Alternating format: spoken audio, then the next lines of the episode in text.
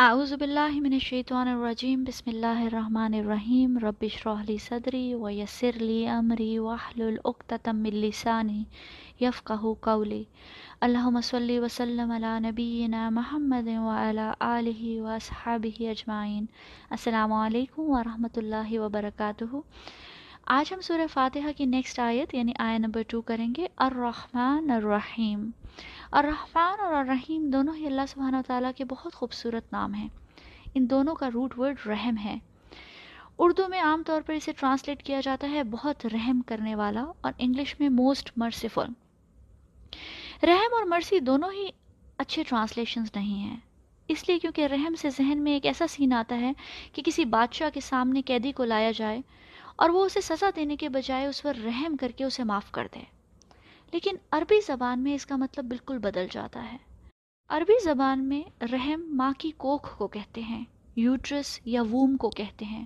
ام المومنین عائشہ رضی اللہ عنہ سے روایت ہے کہ آپ صلی اللہ علیہ وسلم نے فرمایا، لفظ رحم یعنی ماں کی کوکھ اللہ کے نام الرحمن سے ماخوذ ہے۔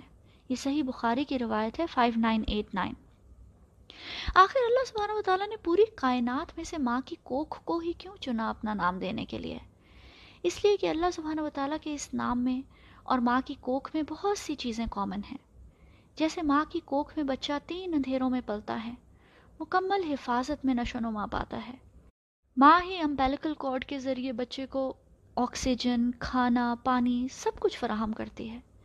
بچہ ماں کے پیٹ میں ماں کے اوپر پوری طرح سے ڈپینڈنٹ ہوتا ہے، اپنی حفاظت کے لیے، اپنے رزق کے لیے۔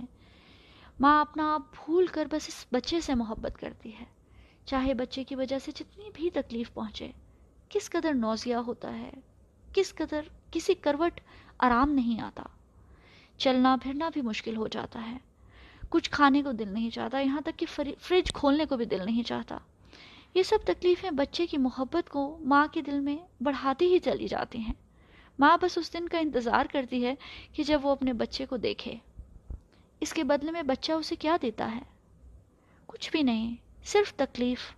بچہ تو یہ بھی نہیں جانتا کہ کون میرا اتنا خیال رکھ رہا ہے؟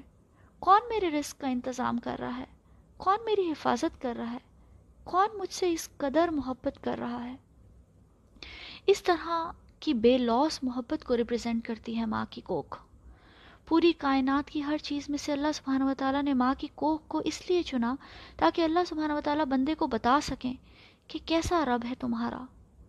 جیسے ہمارا رب ہم پر بے شمار نعمتیں اور رحمتیں نازل فرماتا ہے اور بندہ کیسے ان نعمتوں کی ناشکری کرتا رہتا ہے۔ اللہ سبحانہ و تعالیٰ سورہ ابراہیم میں فرماتے ہیں وہ آتا کم من کل ما سال تم ہو و ان تعدو نعمت اللہ لا تحسوها ان الانسان اللہ ظلوم کفار اور اس نے تمہیں وہ سب کچھ دیا جو تم نے اس سے مانگا۔ اور اگر خدا کے احسان گننے لگو تو شمار نہیں کر سکو گے۔ اگلی آیت ہے مالکی یوم الدین۔ دین کا مطلب ہے بدلہ۔ دین کا ایک اور مطلب قرضہ بھی ہے۔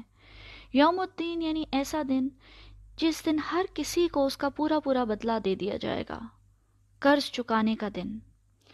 جب آپ اللہ کو الرحمن اور الرحیم کہتے ہیں، تو عین ممکن ہے کہ کچھ لوگ اس چیز کا ناجائز فائدہ اٹھا لیں۔ اور ایسا ہی ہوتا ہے۔ لوگ ہر طرح کے گناہ کرتے ہیں، ہر طرح کی حدیں کراس کرتے ہیں۔ اللہ کی نافرمانیاں کرتے رہتے ہیں۔ اور جب پوچھو تو کہتے ہیں جی اللہ تو بہت مہربان ہے، بڑا رحیم، بڑا رحمان ہے۔ اگر ٹیچر لینینٹ ہو تو بچے اسی کلاس میں تباہی مچا دیتے ہیں۔ ایسی ٹیچر کے کلاس میں کوئی ڈسپلن نہیں ہوتا۔ کیونکہ بچوں کو پتہ ہوتا ہے کہ یہ ٹیچر کچھ بھی نہیں کہے گا۔ لیکن اللہ سبحانہ و تعالیٰ رحمان ہے اور رحیم ہے، لیکن وہ مالکی یوم الدین بھی ہے۔ جب دنیا میں ہم کسی کی نوکری کرتے ہیں تو اس نوکری کے کچھ ڈوز اینڈ ڈونٹس ہوتے ہیں۔ یہ کام کرنا ہے یا نہیں کرنا۔ اتنے بجے آفس آنا ہے، اتنے بجے لنچ بریک ہوگی۔ یہ آفس ٹائمنگ ہے اور ہر نوکری کرنے والے کو ان رولز کی پابندی کرنی پڑتی ہے۔ اگر اگر آپ سارا مہینہ محنت کرتے ہیں تو مہینے کے اینڈ پر آپ کو تنخواہ مل جاتی ہے۔ اگر مزدور سارا دن محنت کرتا ہے تو رات کو اسے دہاڑی مل جاتی ہے۔ فرض کریں باس کہتا ہے کہ آپ نے آٹھ بجے شارپ آفس پہنچ جانا ہے۔ آپ ایک دن لیٹ ہوں گے تو اسی دن آپ کو نوٹس مل جائے گا۔ روز لیٹ ہوں گے تو شاید ایک دو ہفتوں میں آپ کو نوکری سے ہاتھ دھونا پڑ جائے۔ مزدور کوئی غلطی کرے گا تو اس دن کی تنخواہ کاٹ لی جائے گی۔ سپروائزر سے ڈانٹ بھی پڑے گی۔ ہم گھر پہ کوئی نوکر یا کوئی ماسی رکھتے ہیں۔ اچھا کام کرتے ہیں تو ان کے ساتھ ہم اچھا ٹریٹمنٹ کرتے ہیں۔ ان کو کچھ ایکسٹرا پیسے بھی دے دیتے ہیں۔ لیکن اگر غلطی کرتے ہیں تو ڈانٹ پڑتی ہے۔ تنخواہ کاٹ لی جاتی ہے اور کبھی کبھی نوکری سے بھی نکال دیتے ہیں۔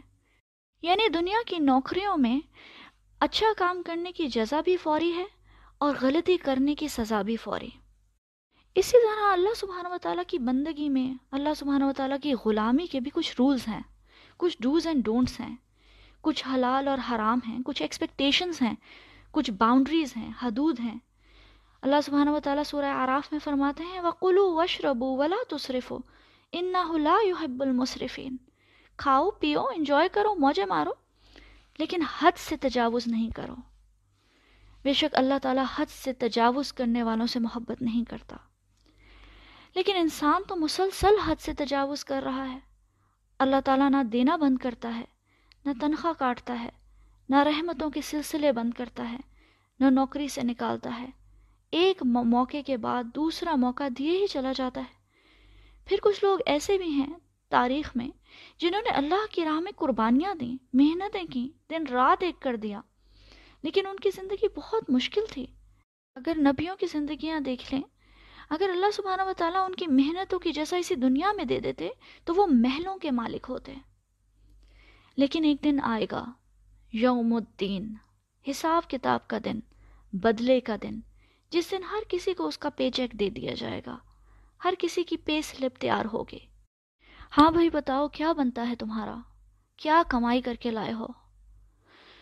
فقی فائزہ جمعنا ہم لیوم لا ریب فی ووفیت کل نفس ما کسبت وہم لا یظلمون تو کیا حال ہوگا جب ہم انہیں اکٹھا کریں گے؟ اس دن جس کے بارے میں کوئی شک نہیں ہے۔ اس دن ہر جان کو اس کی پوری پوری کمائی دے دی جائے گی اور ان پر کوئی زیادتی نہیں ہوگی۔ یہ دو آیتیں، الرحمن الرحیم مالکی یوم الدین ڈیسائیڈ کرتی ہیں کہ ایک مومن کے دل کو کیسا ہونا چاہیے۔ ابن قیم نے کہا کہ مومن کا دل اللہ کی طرف سفر کرنے والا ایک ایسا پرندہ ہے کہ جس کا ایک پر امید ہے اور دوسرا پر خوف۔ الرحمن الرحیم امید ہے کہ شاید وہ اپنی محبت میں، اپنی بے انتہا محبت اور اپنی رحمت میں درگزر کرے گا، ہمیں معاف کر دے گا۔ اور مالک یوم الدین خوف ہے، اپنے گناہوں کا خوف۔ ناکامی کا خوف، کہ اس دن تو ایک ایک چیز کا حساب ہوگا۔ لوگ اس دن اپنے اعمال کی کتاب کو دیکھ کر کہیں گے مالی حاضل کتاب لا یغادر صغیرتا ولا قبیرتا الا احصاها یہ کیسی کتاب ہے کہ ہماری کوئی چھوٹی بڑی حرکت ایسی نہیں ہے جو اس میں درج نہ ہوئی ہو۔ وَوَجَدُوا مَا عَمِلُوا حَادِرًا اور جو کچھ انہوں نے عمل کیا ہوگا وہ ان کے سامنے، اپنے سامنے حاضر پائیں گے۔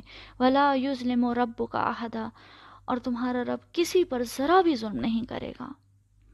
حضرت عائشہ رضی اللہ عنہ بیان کرتی ہیں کہ رسول اللہ صلی اللہ علیہ وسلم نے فرمایا کہ صحیح عمل کرو، اعلیٰ ترین معیار کے قریب تر رہو اور اللہ کی رحمت، کی خوشخبری، کی امید رکھو۔ حقیقت یہی ہے کہ کسی کو اس کا عمل جنت میں داخل نہیں کر سکے گا۔ اس پر صحابہ کرام نے سوال کیا، اللہ کے رسول صلی اللہ علیہ وسلم آپ کو بھی نہیں؟ فرمایا، مجھے بھی نہیں، سوا اس کے کہ اللہ مجھے اپنی رحمت سے ڈھانپ لے۔ اللہ سبحانہ و تعالیٰ سے دعا ہے کہ اس دن وہ ہمیں بھی اپنی رحمت سے ڈھانپ لے۔ اس مشکل دن جب ہمیں اس کی رحمت کی بے انتہا ضرورت ہوگی۔ آمین یا رب العالمین۔ السلام علیکم ورحمۃ اللہ وبرکاتہ۔